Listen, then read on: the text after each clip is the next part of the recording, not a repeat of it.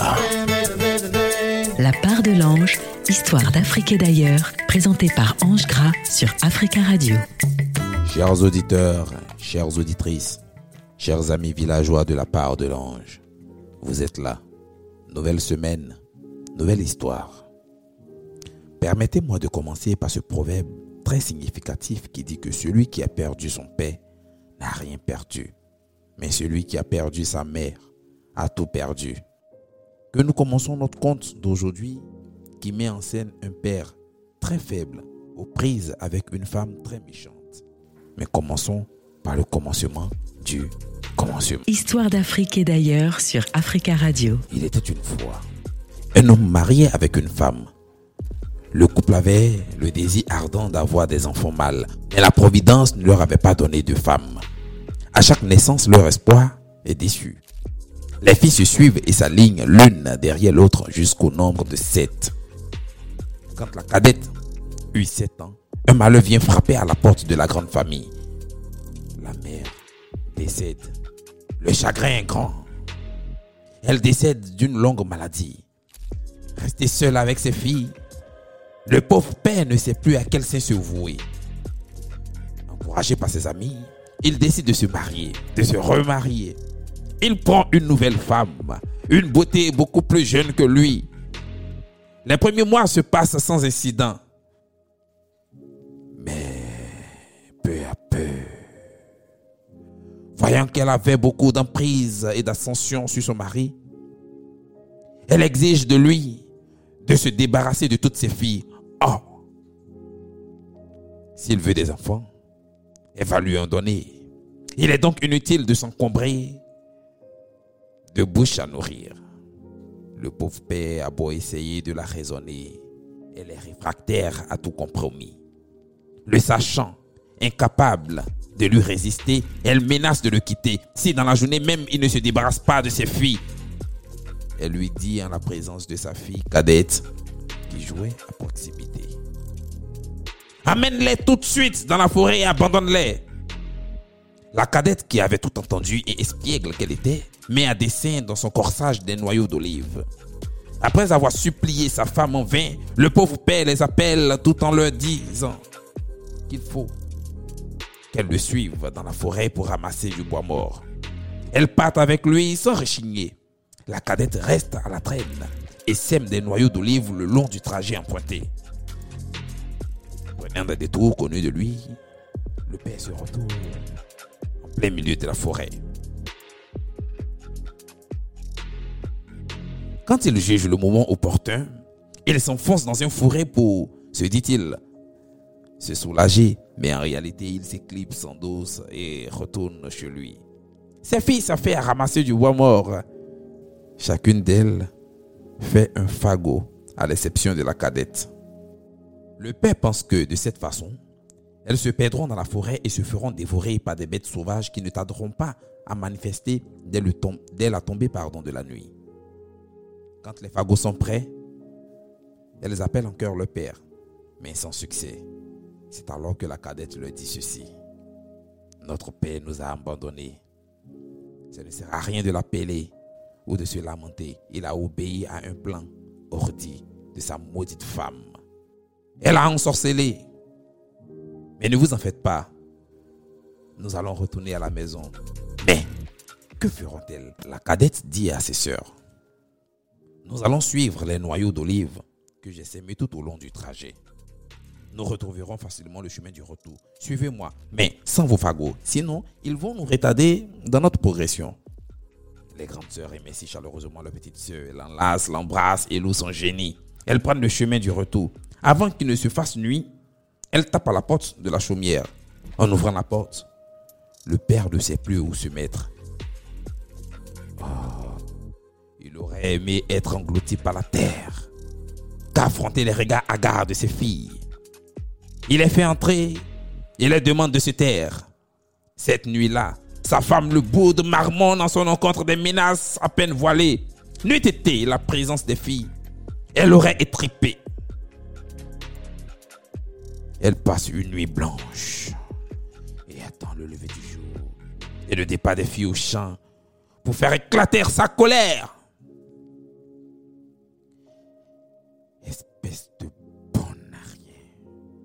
espèce d'incapable, espèce d'abruti.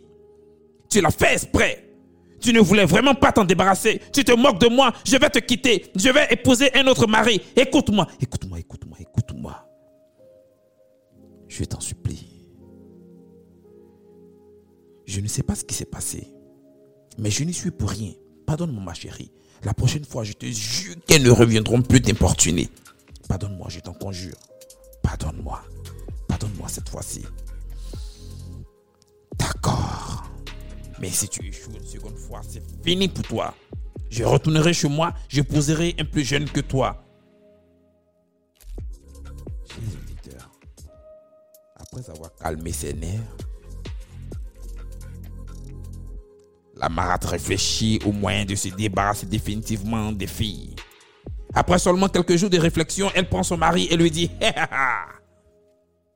« J'ai entendu dire qu'il y a à la montagne une crevasse. Celui qui tombe dedans n'en revient pas. Tu vas amener tes filles jusqu'à cet endroit et tu les précipiteras à l'intérieur et tu refermeras l'entrée avec une grosse pierre. » Ah! Mais c'est criminel ce que tu me dis là. Si tu veux rester avec moi, c'est à ce prix-là. C'est à prendre ou à laisser.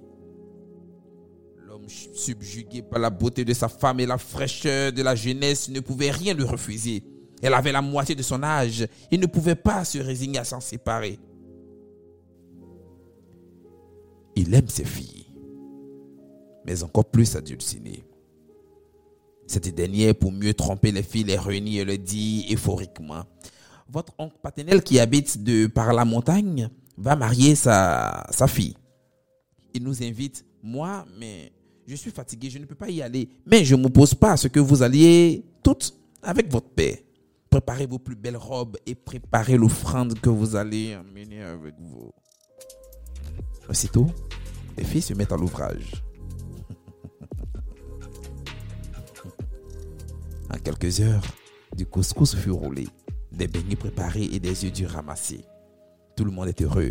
Sauf la Benjamine qui devinait que les souris de la marâtre n'étaient que factices. Elle a mijoté son plan et son bonnet de père doit l'exécuter tout bonnement. Quand tous les préparatifs sont terminés, le père suivi de ses 7 filles entame l'ascension de la montagne en empruntant un chemin enlacé. Après quelques heures de marche, la crevasse connue du père est atteinte. Il dégage la dalle du schiste, noue une grande corde autour d'un rocher et le demande de descendre une à une. Il les rejoindra après. Pour ne pas abîmer leurs robes neuves, elle les enlève. Le père les rassure. Une fois que vous serez toutes descendues, je vous rejoindrai. Mais une fois qu'elles sont toutes en bas, le père leur envoie les victuailles amenées, retire la corde et referme la crevasse. Pour qu'il ne soit pas grondé, voire grippé, il ramène à son âme damnée les robes neuves de ses filles, preuve irréfutable de son forfait. Oh. En voyant le trophée, la marâtre pousse des... C'est fini. Son mari est à ses pieds. Elle s'est débarrassée des filles. Elle a la belle vie. La crevasse où se trouvent les 7 filles donnent heureusement sur une grotte naturelle où elles peuvent se mouvoir et même faire du feu en frottant branche sur branche pour faire jaillir une étincelle. Elles mangent toutes leurs provisions. La faim commence à se faire sentir. C'est alors que les plus aînés de la cadette menacent de la dévorer si elle ne trouve pas une solution ou de quoi à manger parce qu'elle est la plus faible. Du coup, la victime désignée. La petite fille prend peur, va dans un coin et creuse frénétiquement ses doigts, la terre friable. À un certain moment, sa main dégage une fève, puis 2, puis 3. Elle ramène une poignée et la donne à ses sœurs affamées. Elle revient vers l'endroit et par un trou, elle voit un énorme chat en train de tourner en rond, essayant d'attraper sa propre queue, à laquelle il dit à haute voix « Ah !» j'ai oublié de vous dire qu'en ce moment-là, les animaux parlaient. Alors le chat dit, quelqu'un me pille. Je le sens, dis-moi, qui c'est? Mais sa queue reste silencieuse. Il la sollicite tous les jours, mais c'est toujours la même chose. Alors, un jour, voulant préparer à manger, le chat n'en revient pas. La moitié de ses provisions a disparu. Furieux, il interroge sa queue pour connaître le coupable, mais celle-ci demeure toujours de marbre. Si tu t'obstines à ne rien dire, je vais pisser sur le feu et tu mourras de froid. Mais c'était comme s'il parlait à un mur. Poussée par la faim, la cadette va tout doucement et ne se gêne plus de pénétrer dans l'espace du chat, d'utiliser ses provisions et ses ustensiles pour préparer le repas quand il n'est pas là. Le chat s'en aperçoit. Il interroge sa queue maintes fois, mais il arrive toujours au même résultat. Un soir, un fatidique soir, en rentrant chez lui, il se rend compte que même sa réserve de bois cachée pour l'hiver a disparu.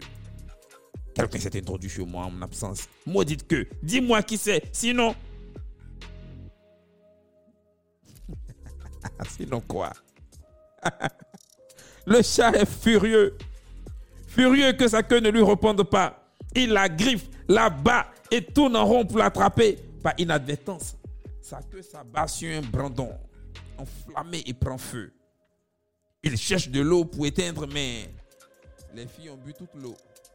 En quelques secondes, le feu prend tout son pelage.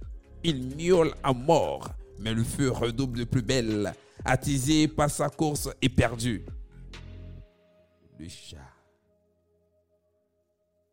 Le chat se contorsionne de douleur.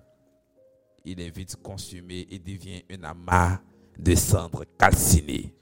La cadette, qui a assisté à toute la scène, se réjouit. Elle appelle ses sœurs à prendre possession des lieux. Elles sont émerveillées par les richesses retrouvées. Elles sortent de l'antre du chat pour admirer le paysage d'une grande beauté. En contrebas, sur l'autre flanc de la montagne, s'étendait une ville insoupçonnée.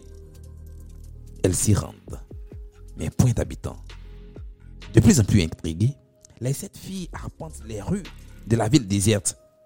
Tout à coup, elles aperçoivent un vieillard. Le vieillard paralysé adossé à un mur. Elles se rapprochent de lui et lui disent en chœur : pourquoi la ville est déserte ? Où sont les habitants ? Cela se voit que vous n'êtes pas d'ici. Un gros chat a dévasté cette contrée.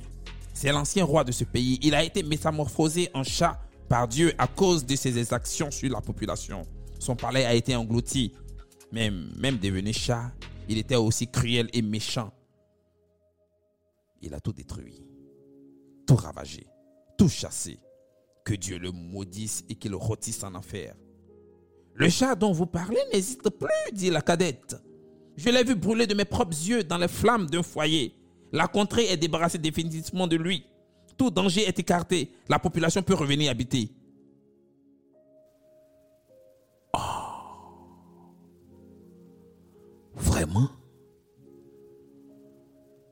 C'est une bonne nouvelle que vous m'apprenez. Je vous en remercie. Dites à tout le monde que le règne de la terreur est terminé.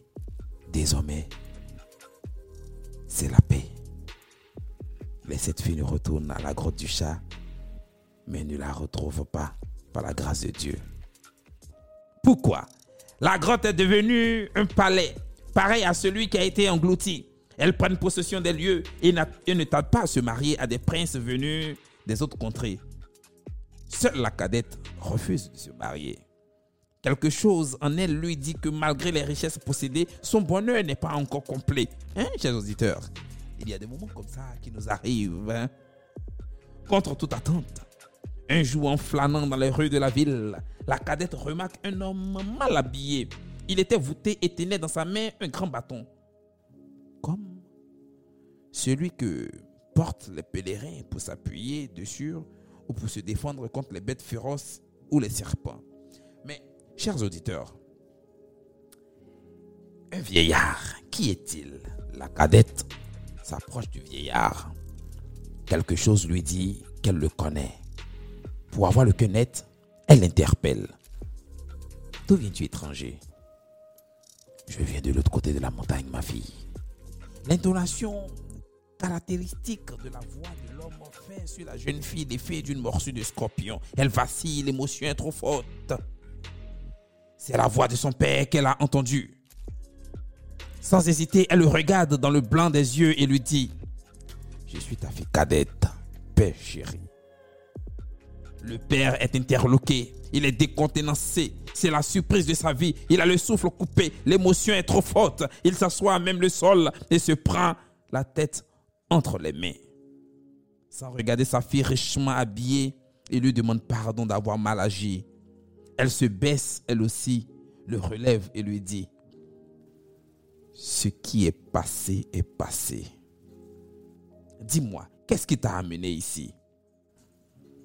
Ma fille, c'est le destin. Dans mon sommeil, une voix m'a dit : tes filles sont encore en vie. Insensé, va les rejoindre.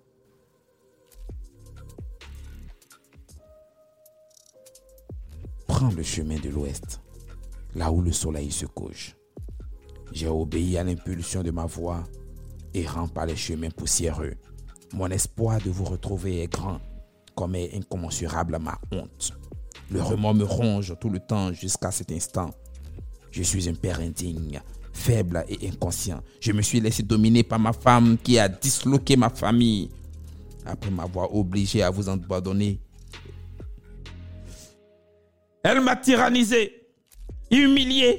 Elle a fini par me chasser moi aussi et s'est remariée avec un jeune homme. Ce n'est pas une femme que j'ai épousée, mais c'est la... Je ne le dirai pas à ma fille. Je suis faible et mon cœur est en morceaux.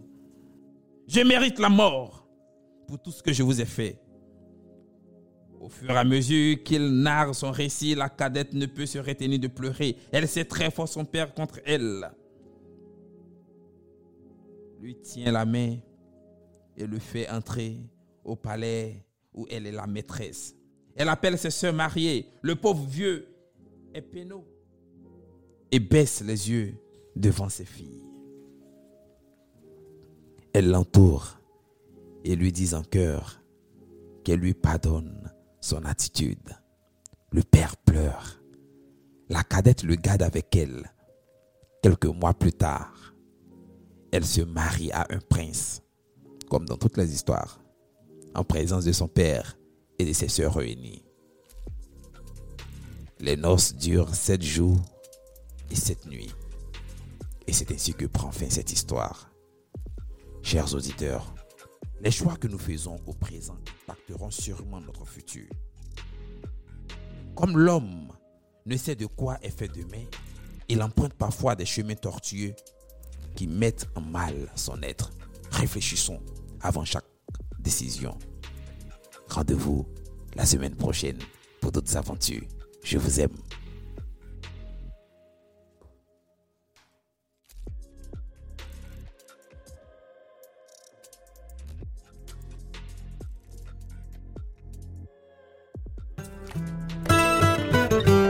C'était La Part de l'Ange sur Africa Radio avec Ange Gras. Africa.